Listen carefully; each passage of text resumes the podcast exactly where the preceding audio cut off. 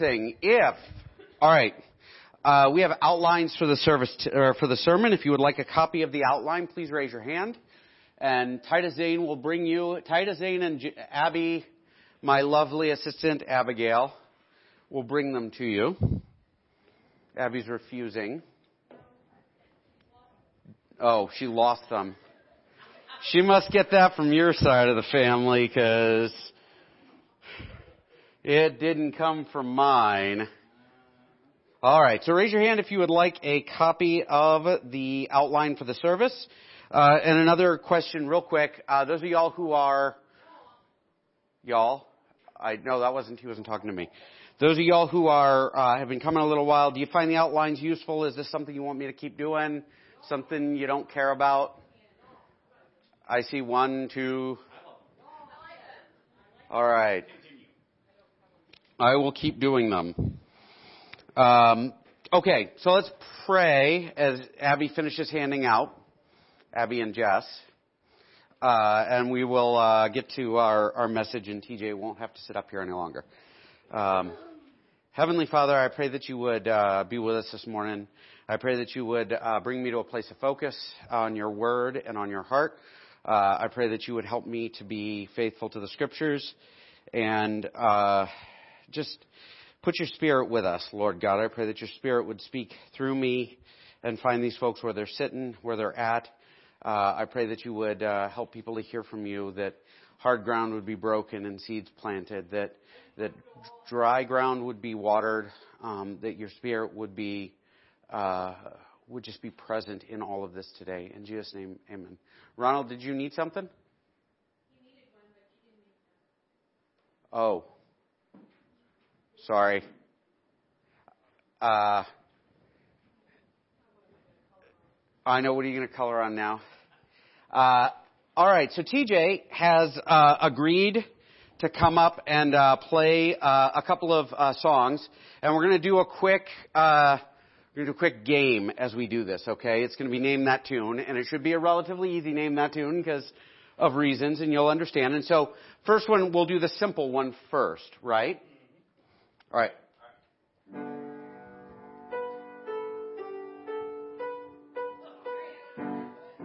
Oh, I heard Mary had a little lamb, but she didn't form it as a question. So, I, exactly. Mary had a little lamb. We all know this song, right? Heard it a million times? Uh, all right. Uh, can you do a jazzy version for me?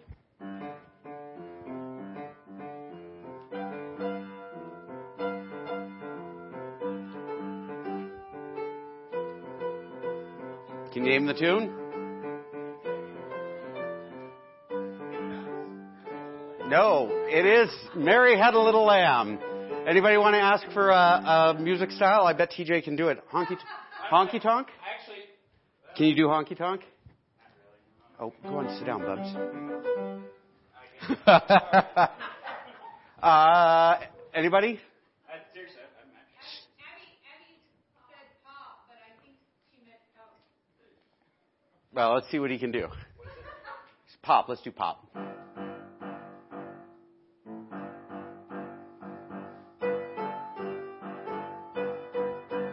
The song? Okay. Can you do the one that I asked for first? The.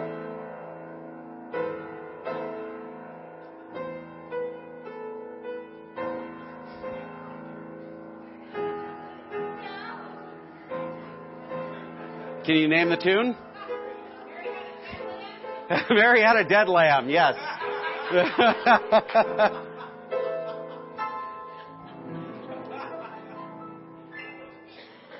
Thank you. Thank you very much, TJ. Uh, so what happened here, right? They were, I don't know if maybe you didn't catch the pattern, but they were all the same song, right? Um, but listening to them, they each had kind of a different feel and a different mood to them, right? I mean, you listen to the first one, and it was obviously Mary Had a Little Lamb, and it probably reminded us of um, of of children's uh, children's church, or or uh, you know when your kids were little and they had to watch Barney, and you'd hear Mary Had a Little Lamb and want to like pull your hair out. Um, or or whatever. Like like so that first one was classical, and then um, like classic. I guess not classical. And then we had a jazzier version, which felt like the sort of thing you'd want to go walking to, or go running, or or drive on a sunny day, and it had like a really neat you know feel to it. It was kind of uplifting. And the pop one sounded like the kids were wrong about something, and I'm not sure what it was. I didn't quite get it, but it had a different feel. And each of those different versions communicated a tone and a mood and a feel. The last one, right? Which Rebecca identified, I, I messaged her about it early this morning, and she said, oh, it, in a minor key. And, and, uh, we had a youth group kid who would play that, and he'd play it really deep and then really high with the Mary Had a Little Lamb. And it made, I, I would laugh and laugh and laugh, and TJ did it phenomenally. Uh, and it, it has a horror movie kind of thing, right? Like you're listening to it and you're wondering, you know, especially that was a trend for a long time where they would do scary movies with like children's music played in. Because children are scary. Titus, I'll, I'll call you when I need you, okay? Be patient. Um, but it's all the same song. Everybody with me? Um, we're going to be looking at Paul's sermon in Athens today. And, and as we dive into Paul's sermon in Athens and how he presents the gospel to this group of academics, these philosophers, we're going to talk about the gospel and how we present it. Because it is easy, like, I, I actually have illustrations. Check this out. I carefully created these this morning. Um, we are the church, and the world is kind of out there, right? We're over here. They're over there. We are all like sort of people together, but we're different than them. Right? And like, so the world is out there and we have a message we're supposed to give them. And like a lot of us who, who share the gospel or who interact with people and think, oh, I really hope that person, you know, they, they really would benefit from knowing Jesus. Like, like that aspect of it, we say what we need to say. Right? And a lot of times we yell it and then you know, whatever it is that we say carries with it a weight. And depending on who you're talking to, it's going to come across one way or another. Um, for years, uh, when I was a chaplain, I had a young man whose uh, uh, father was was murdered by, uh, according to him, uh, murdered by by a priest, which I think may not have been exactly true. Uh, but in his head, he had convinced himself that a priest had murdered his father. And when I finally kind of dug into his file, because he was inpatient mental health, I figured out like oh, his father was actually killed in a drug deal gone bad on a church property, and it, like as he thought about it from little kid to teenager, the story got bigger and bigger and bigger. And the first time I met him, and somebody said, "Oh, this is our chaplain," and he said, "Oh, what's a chaplain?" And they explained, "I was the minister." He like spit at me and ran away. like, what? and it was hard to talk to that kid about Jesus. You know why? Because I was playing the wrong tune. And no matter what I did, the tune was wrong. And like, we fall into patterns, we learn to say things, we end up in weird places, and we might shout it from the rooftops, but a lot of times the way that the music is coming out is not what we're aiming for, and it's not communicating the best way possible. Um, and so what they end up with is a non-message, right? Or they hear something that reinforces what TV has made fun of Christians to be right? And sometimes it's not even like, like their fault. Sometimes it's our fault. Like we learn to, to speak a language. I really wish Mary had been here because I was thinking about this when I put this slide in. We learn to speak Christianese. And we say things like, oh, we just want to do life together. You know, or I'm going through a season right now. Has anybody ever heard this or is this completely out in left field? Nobody? Um, we just want to love on those kids as best we can. Seriously? That one? Yeah. Uh, like we develop our own language and our own, like we, we learn inside words, words that are associated with theology. Um, one of my favorite theological words is propitiation. And I try to use it in sermons every once in a while, but who off the top of their head knows what, a, what propitiation means? In place of, that's right. But that wasn't most of you, was it? Or Ebenezer, which is, I think, yeah, Scrooge. But it's in a song that Jeremy sings regularly, a song I love that I think is beautiful, but sometimes our language or the way we talk or the way we communicate is out of sync.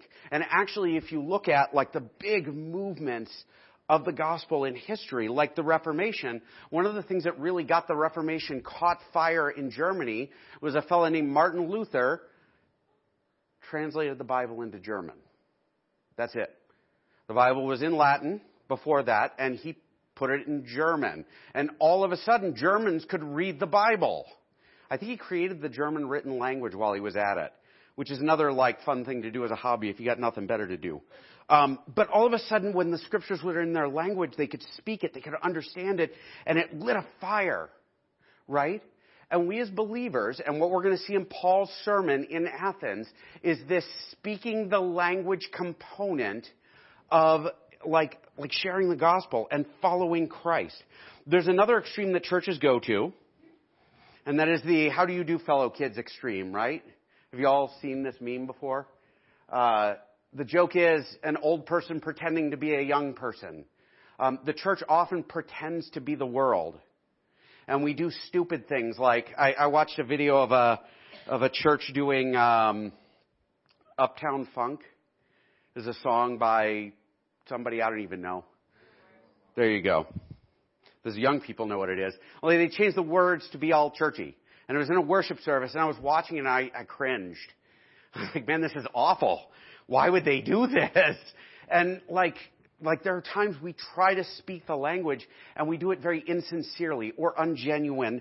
Um, it'd be like me showing up in a cowboy hat with spurs and trying to talk to you about Jesus from a cowboy perspective. Anybody buying it?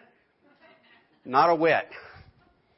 Um, and so, like, as we dive into our message, we're going to be talking about this Acts sermon Paul did, and, and we are going to, we're going to address this idea. Like, how do we speak to the world? How do we communicate the gospel? How do we act in a way that is appropriate?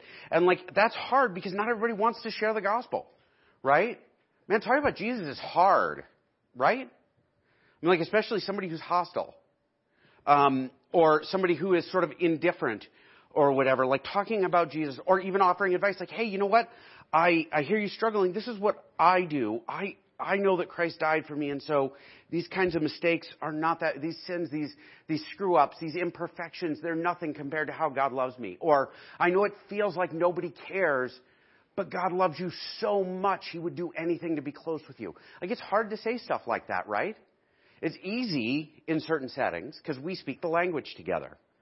It's hard elsewhere. And so we're going to address this idea a little bit. Um, if you're going to fall asleep now, okay, this is the main point. We are called, God is calling us to bring the gospel to the lost. But it has to be biblical and it has to be in their own language, right? And that's a hard line to walk. It's a tension. But follow me here and we'll get to it. And Paul offers us a great example. Now, last week we did Acts 17, the first few verses, and if you remember, Paul went to Athens and he's waiting for his friends to show up. He's really just waylaid there. And he sees idols everywhere. And it makes Paul angry. Like, super, super angry. And in response to that anger, he says, I'm going to go tell these people about Jesus. Right? And so he goes to the market, he starts preaching the gospel, and like the Epicureans and the Stoics, these philosophers who have nothing better to do because the philosophy factory is closed that day, I guess, um, they come to him and they listen to him and they're like, oh, he seems to be speaking of some foreign God. He's bringing us a foreign God. Something new and different that has nothing to do with us. Let's hear it. Let's, let's hear him out. And so they take him to a place called Mars Hill, though it probably wasn't Mars Hill. It was probably the Mars Hill Satellite District. You know, like, or the community college version in the corner of the market. And they hold a hearing and they get Paul up there to testify. He's not on trial. He's testifying and they're having a, congressional investigation hearing on Mars Hill Congressional, whatever. So, Paul then stood. So they brought him to this place. He's ready to go. Paul then stood up in the meeting of the Areopagus. And by the way, that's Mars Hill. That's where I'm not going to do the Greek ever again. You're going to hear me say Mars Hill. I'm going to substitute it. Got it? And said, People of Athens, I see that in every way you are very religious. Now, we're going further. Calls it to him. People of Athens, all of you, I see you're very religious. The Greek here is funny, and Paul is sort of telling a joke that nobody gets but him. Okay? Um, it's ambiguous, and it comes across probably to the audience as quite the compliment. In reality, it's also kind of an insult because that's what made Paul mad in the first place. These people are all about these pagan deities, and I can't stand it anymore, and I, it's all I can stand, and I can't stand no more. So he gets up and he preaches the gospel, and then when he gets an opportunity to really address him, he's like, I can see that you'll worship anything. I mean, very religious right? And they would have taken it as a compliment. Paul is insulting them, but he's doing it in a way that's loving. Paul is, I suspect, barely containing himself. Um, but he says, You're very religious people. For as I walked around and looked carefully at the objects of your worship, I even found an altar with this inscription to an unknown God. Now, pause here for half a second. Paul misreads the inscription and he does it on purpose, which is funny because these were common altars in Athens and all over Greece, and they've uncovered examples of this, um, but they are generally inscribed to unknown gods because they wanted to cover all of their bases, right? Uh, they they wanted to worship everyone to make sure they weren't going to tick anyone off in the process, and they would sacrifice to unknown gods. Um, Paul like co-ops that because it's obviously not an altar to, to Yahweh, right? Like to the God of Israel. But he takes that, changes the inscription. Everybody would have known what he was talking about. Um, and he says, listen, this altar to an unknown God instead of gods.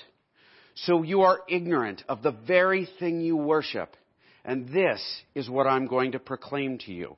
Now, um, so, like to begin with, Paul looks for some common ground. He finds an area where they're all going to agree, and he's not speaking of foreign gods. He is going 80% of the way to meet them. Everybody with me? Actually, you might even argue further when you get deeper into this text. But he goes most of the way by saying, listen, you're very religious, and that's to be commended. That's awesome. Good job. Good for you. Um, and then he says, this altar to an unknown God, which isn't really to Yahweh, I'm going to tell you about that God. So he finds something in their setting that he can speak to. And he's engaged them in a way that they're going to hear the best way possible. This is kind of like Martin Luther getting up and like reading the Bible in German instead of Latin, right? I, I don't speak Latin, it's all Greek to me. If you, if I only knew the scriptures via a language I didn't know, I would get nowhere. But he meets them where they're at. He speaks in a way that they know. And that is huge because we often think, we often think that we have to speak people on our terms. Right? There's actually an entire movement in the church, the King James only movement. And they are nuts. I'm not sorry if you're one of them. I'm not trying to offend you, but they believe that the King James Version of the Bible is the only accurate translation, only accurate Bible, including the original Greek and Hebrew. This is what God meant us to have. And they will literally translate the King James into other languages to evangelize it. And there are sects within it where, like, some people are King James 1611 and some are authorized. I mean, it's, it's weird. But they believe only this language, and everybody should learn to speak Shakespearean English just like Jesus did. Um, but that doesn't work. You can speak King James English to people, but they don't understand it. Right? I, I evangelized sex offenders and drug addicts and everything else for a long time, and I'm here to tell you King James is not a language they speak. It would be a lot cooler if they did, but they don't. Um, and so he spoke their language. He met them where they were at. Uh, the other thing, he is addressing a particular group within the crowd. He's addressing the Stoics. Because for the Stoics, they didn't really believe in sin except for ignorance. To be ignorant was to fail in your purpose in life, which was to understand all, like the knowledge that ties everything together, the logos, according to them, which John uses in the same way. And in fact, it's all over the scriptures where they'll take these ideas and incorporate them in their explanations. You know why? Because that's the language everybody spoke, and that's how you talk to them. So he is talking about their ignorance. This is the God you are ignorant of. And it's putting them on notice that I'm talking to you guys. The God who made the world and everything in it is the Lord of heaven and earth and does not live in temples built by human hands. And we can all say this is a no-brainer, right?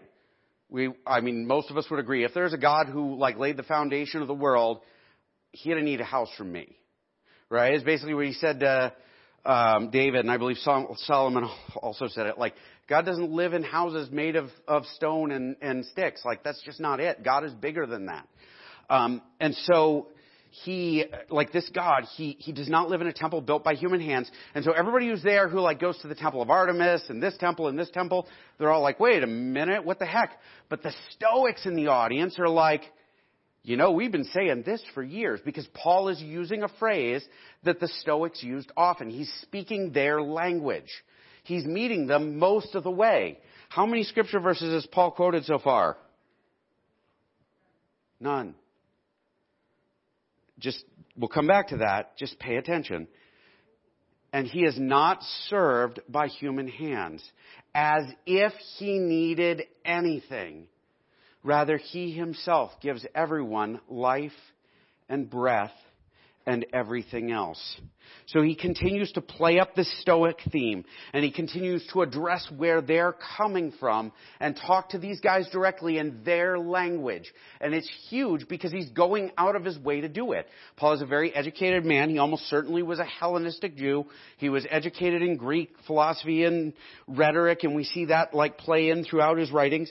But like this is a part of it. He's talking to these guys and he's speaking their language and he's going after them. And he's going after them hard. Um, God doesn't need anything and he gives all of us life. Now, another minor point that I didn't notice when I first wrote it, but noticed during the singing, um, he's drawing them together. It's not the God who feeds the Jews and takes care of them. It's not the God who takes care of his followers. It's not the God who does this. It's not the God who does that. It is the God who takes care of all of us. And so they said, he's talking about foreign gods. And Paul says, no, no, no. It's not a foreign God. It's owl. It's our God. It's all of our God. Um, and so he's addressing this mindset. He's speaking to them and he's drawing them into common connection with him. From one man he made all the nations that they should inhabit the whole earth. And he marked out their appointed times in history and the boundaries of their lands. God did this so that they would seek him and perhaps reach out for him and find him though he is not far away from any of us. Here again, he's drawing out the fact we're one, same God, and we're all supposed to look for him. For the Stoics, the search for knowledge was everything. Absolutely everything. And in essence, what Paul is doing, watch this, he's singing his own song, right? Nothing he said is contrary to the scriptures, but he's playing a different tune while he sings it. And they're hearing him better because the way he's playing the song, the way he's preaching the gospel fits where they're sitting. And it's amazing. Um, and so he's there, he's drawing them in, he's playing this like, like song perfectly. He's a masterful, masterful musician like our TJ is.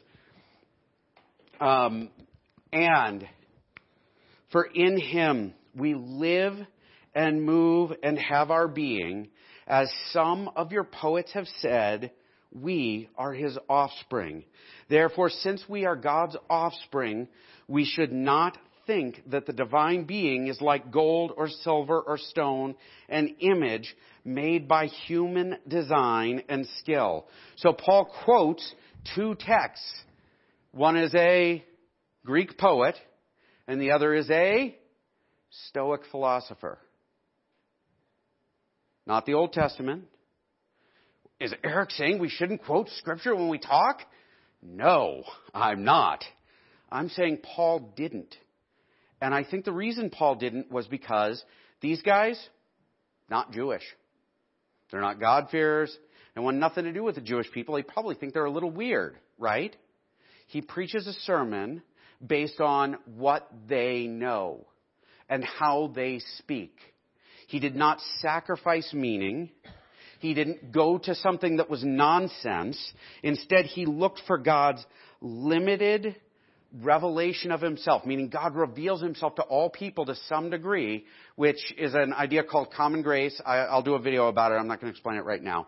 But like he looks for ways that they've heard about God or they've encountered him or they have this sense that surely there's a good and an evil and surely there's more to this life and surely morality should be a thing. He looks for these things and he draws them out. Titus here is sitting and reading a book. Can you stand up and hold up your book for me? Hold it up. My wife found that book on the altar this morning because Titus was in here reading sometime during the week. It is Galactic Hot Dogs. It is a very fun story about a young man who has a hot dog stand and fights aliens. Is that about it? Yeah. And it was sitting on the altar and she was kind of like, oh my gosh, I can't believe I found this up front. And it occurred to me that's sort of funny because it's an interesting and fun book, but it is not gospel. And if I could quote Galactic Hot Dogs in a way that communicated the gospel, I might.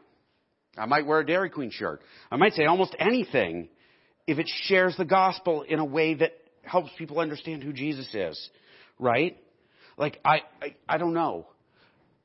But we don't preach off of just anything. We preach off of things that point to Christ, that point to the truth of the gospel. And so that's what Paul does here. He says, listen, we are all offspring together, and God is not this, He is not that. I'm going to continue to tell you about who this God is.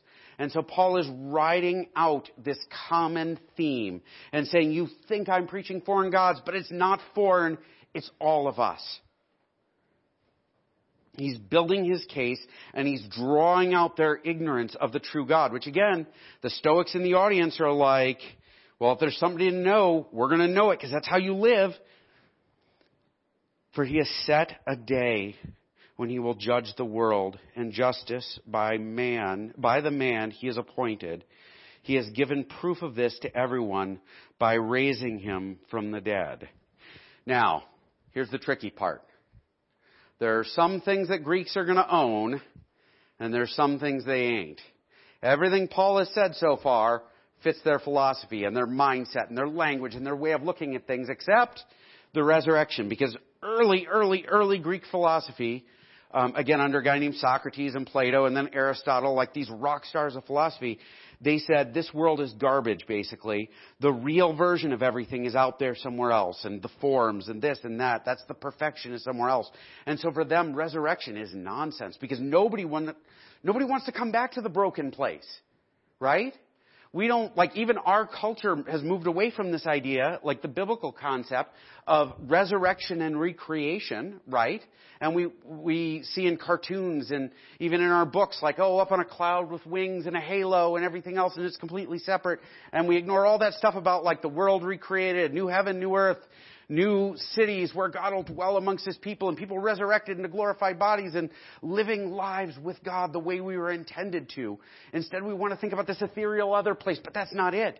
And so when Paul says, listen, raising him from the dead, the audience would have been like, and they would have been horrified. I, I, uh, I, I uh, really wish I had used a gift there. Um, when they heard about the resurrection of the dead, some of them sneered, but others said, We want to hear you again on this subject. Oops, sorry, my slides. Uh, we want to hear you again on this subject. Ah, shoot, there it is. At that, Paul left the council. Some of the people became followers of Paul and believed. Among them was Dionysius, uh, Dionysius, a member of the Mars Hill group also a woman named Damaris, and a number of others. Uh, when Paul wrote his letter, I mislabeled this uh, t- slide. This is actually Corinthians uh, 1. Uh, Jews demand signs, and Greeks look for wisdom, but we preach Christ crucified. A stumbling block to the Jews. The Jews had trouble believing in Christ crucified because the idea of God dying on a cross in substitution for us, taking our sins on himself, was insane. And Jews would hear that and they were offended by it. And it became a stumbling block, the thing that got in the way of their belief.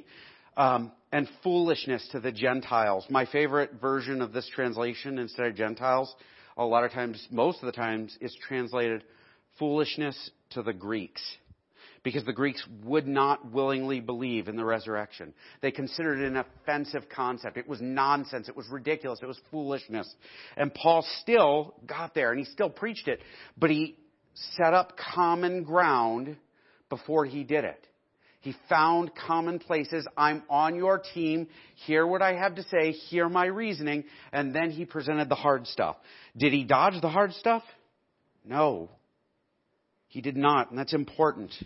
But to those who God has called, both Jews and Greeks, Christ is the power of God and the wisdom of God. For the foolishness of God is wiser than human wisdom, and the weakness of God is stronger than human strength.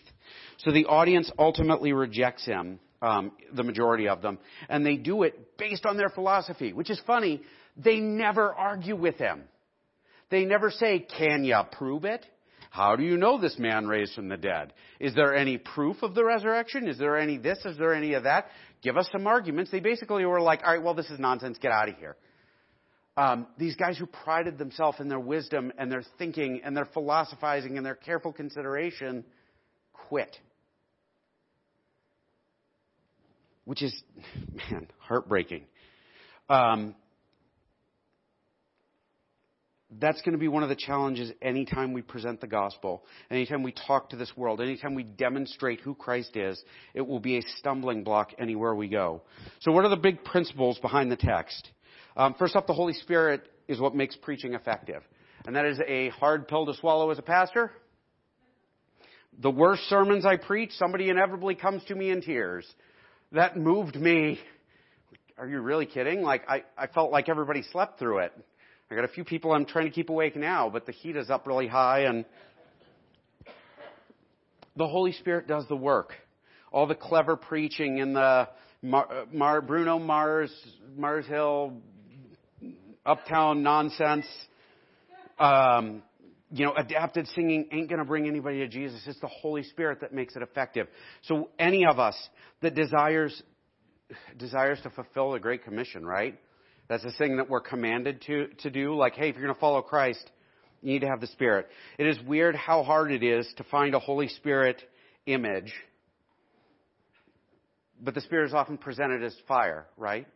The message we preach, everything we know, effective communication, conversion, the whole nine yards, it comes about as a result of the Spirit's intervention. And so apart from the Spirit being a part of it, we're wasting our time. Can the Spirit move without me? Oh, yeah. I, I assume He does all the time. Um, the other trick, though, is I have to bring the Spirit with me. Like, I, I read a great argument that no preacher should preach a sermon until he's preached it to himself first. Unless the Holy Spirit is in you, unless you're in communion with God, unless you're in this relationship and He is speaking through you and inspiring you in, in your words, like you're, you're not going to accomplish a whole lot. And in order for that to happen, you have to be in relationship with Him. You have to turn on the Wi-Fi, so to speak, right? I was thinking about it a little like a radio, only nobody owns a radio anymore. Uh, so I had to think about it a little like uh, internet radio for you youngins. Uh, once upon a time, when you listened to music, you had to turn a little dial and find the right channel, and you'd have to fiddle with the dial when the weather changed. If you wanted to listen to a basketball on AM, which is old people radio, you had to wait until it was late at night because then it worked right. And it's true. Um, now you turn on your Wi-Fi. If the Wi-Fi gets laggy or slow, you ain't getting the message, right? If you connect to the printer accidentally, which I might do a couple times a week, it doesn't work at all. And so it is for us if we want to, like, like us communicating the gospel, us living Christ and communicating grace and everything that we do, we have to be in connection with the Holy Spirit. We have to be filled and vessels of the Holy Spirit. Um, is a non-negotiable. Uh, the message itself of the gospel is a non-negotiable. I can't preach galactic hot dogs, right? I heard a really awful sermon by uh, a certain pastor who is very well known and has sold a lot of books. Uh, I'm not going to use his name. We'll call him Warren Rickinson. Um, and this Warren fella, he was preaching the sermon and he said, "Oh well, here's how the cross works. Here's how the, death of Christ for our sins works. If I were out playing golf and I were trying to hit a hole in one and I missed, Christ gives me a second chance because he hit the because he hit the ball for me. And it's like, wow, what a clever and incorrect metaphor. In reality, me trying to be like Jesus on my own is like trying to hit 18 consecutive hole in ones at the hardest golf course in the world in a hurricane with a set of plastic Fisher Price golf clubs and a wiffle ball with broken legs. Like we can't do it. It is utterly impossible. And Christ does it for us. And if we abandon the gospel himself, itself, the truth that Christ died for our sins, and only as we follow Christ are we made new and, and resurrected ultimately and saved and everything else. Like Jesus died for our sins. Without that element, without that offensive part, we're giving them little pieces of a puzzle, but not the whole thing. And if you do it enough, people will be convinced that their little pieces of the puzzle are the entire picture. And that's the worst thing you can do to someone as a preacher. And so ultimately, we have to move in the direction of presenting the whole gospel and presenting it clearly. Um, I read a very fun story, not a very fun story, a very horrible story uh, about World War II. There was a uh, Japanese right before Pearl Harbor and the Japanese generals were discussing what they were going to do, and it was pretty universally agreed on that attacking America was the worst plan you could have. Because the American economy was enormous, and they had money, and they had power, and you didn't want to fight those guys. The Japanese had this huge problem because they're fighting a war with China that they couldn't win, and they were stuck, and they were trying to figure out what do we do with the Americans, what do we do next? And so then this particular advisor, Kanoa, I'm saying it wrong, I don't speak Japanese, asked the emperor to step in and declare that diplomacy, not war, was J- Japan's top priority. Emperor Hirohito's spokesman asked the Army and Navy what they wanted to happen. When no answer came, Hirohito broke convention by saying aloud that their silence was regrettable. He then read a poem his grandfather had written, which went, in part, in all four seas, all are brothers and sisters then why, oh why, these rough winds and waves? And so what he was, he got up and he said, it's regrettable, nobody will answer me. And they wouldn't answer because they wouldn't communicate that because Japanese culture said not to. And when he got up to speak, he read a poem. And all they were asking is, do we go to war or not? And he read a poem. And he thought the poem perfectly portrayed it. Hirohito intended this pacifist lament to indicate his desire for peace, but it was too ambiguous. Army Minister Hideki Tojo and many others took it as a fatalistic, acquiescence to war.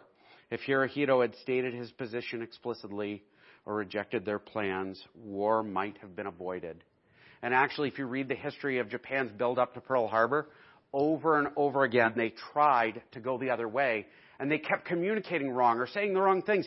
Even their last ditch like effort to declare peace with the United States, they sent a guy to speak to the to speak to the president, and the guy who went was the same guy who had been made famous by signing a treaty with Hitler between Japan and Germany. And the the Americans are like, "Are you really sending that guy? No way! You know, we're not taking your celebrity Hitler friend. Like, no way!" And they didn't trust him, and it was mistake after mistake after mistake after mistake miscommunication. The problem is that we often do the same. We speak in ways that do not communicate with the world around us. We use language or like, excuse me, instead we have to seek out the language of the people we're talking to. We need to figure out their metaphors, their things, the things they understand.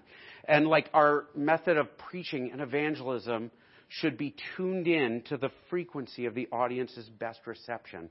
Like we have to learn to speak their language. Um, about a month into moving here, I was sitting in my car with my kids, and Betty Bitts came walking up to my window and knocked on it, and I rolled it down, and she said, "Hey, nice outfit." And I looked at my t-shirt and shorts and thought, well, all right. And I was like, it's just a t-shirt. Oh, you mean my kids? No, the car, the car.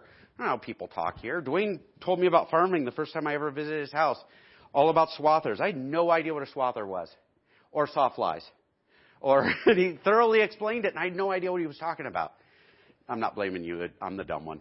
Uh, and so in communicating with the world, in seeing them, we have to look at them not just in terms of the Great Commission, but in terms of our love for them through the great commandment love God, love your neighbor. If I love my neighbor, I need to figure out how to talk to him. My daughter, who I love so much, I don't know how to talk to her most of the time. I make her have tantrums um, in the morning. I can't get her out of bed and dressed and everything else because she melts down and cries and everything else. And I love her, and so I got to figure out how to talk to her. I love my neighbor who is lost, and I got to figure out how to talk to him. If quoting scripture turns him off, then I got to figure out a different way. I got to love through my actions or through my attitude or whatever. I've got to figure out ways to love and communicate the scriptures. This is what we are called to do. This is what Paul is doing. The stumbling blocks and foolishness, these are the components we can't get rid of. They'll never attract accolades. You will never run a megachurch throwing out the stumbling blocks. But it's the truth of our message. And without that, we have nothing to offer right? I'm watching my clock I brought up, and I am not quite over, but I have communion. Uh, how do we apply this? What do we do with it? First off, we have to be filled with the Spirit. We got to be in communication with Him, right? You got to share your life with people. Um, if I'm going to speak to the world, I got to do it in their language, and I got to share. I got to spend time with them. I got to not hide from them. If I live in a mansion and then go preach at the homeless shelter every week, I might come across as disingenuous. Um, we have to observe and consider and pray and look for ways the truth is shared. Uh, one of the most amazing uh, stories I've come across is the story of the Peace Child. Um, real quick, these guys were trying to evangelize a, a tribe of people, and they considered it to be a heroic thing to kill your enemy. And so the story of Jesus crucified, the hero was the priests and like, so they'd preach and these guys would be like, man, those chief priests were awesome. Man, they killed their enemy. And after years of frustration trying to preach the gospel to them, what ended up happening was they discovered the story of the peace child, where it was a tradition that tribes would declare peace when the father, or when the tribe leader would give his son as a gift to an enemy tribe. And they said, Jesus is the peace child between God and us. Sometimes we gotta listen and talk and hear what they're saying and speak to them. And it comes out of loving our neighbors, loving them more than anything. One of the ways that Christ communicated the gospel to believers and to all people who would follow him, and I'm going to call my guys forward, was through common means. At the Last Supper, when he was about to be betrayed, when he was about to be tried, when he would go to the cross, he ate a meal with his followers. And he took the bread of the meal, like the Last Supper, and had all of this symbolic stuff going on with it that Jews would understand. And for all of us, bread has symbolic meaning. It is our food. It's what we consume.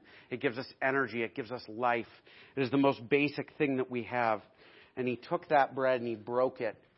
And he said, This is my body broken for you.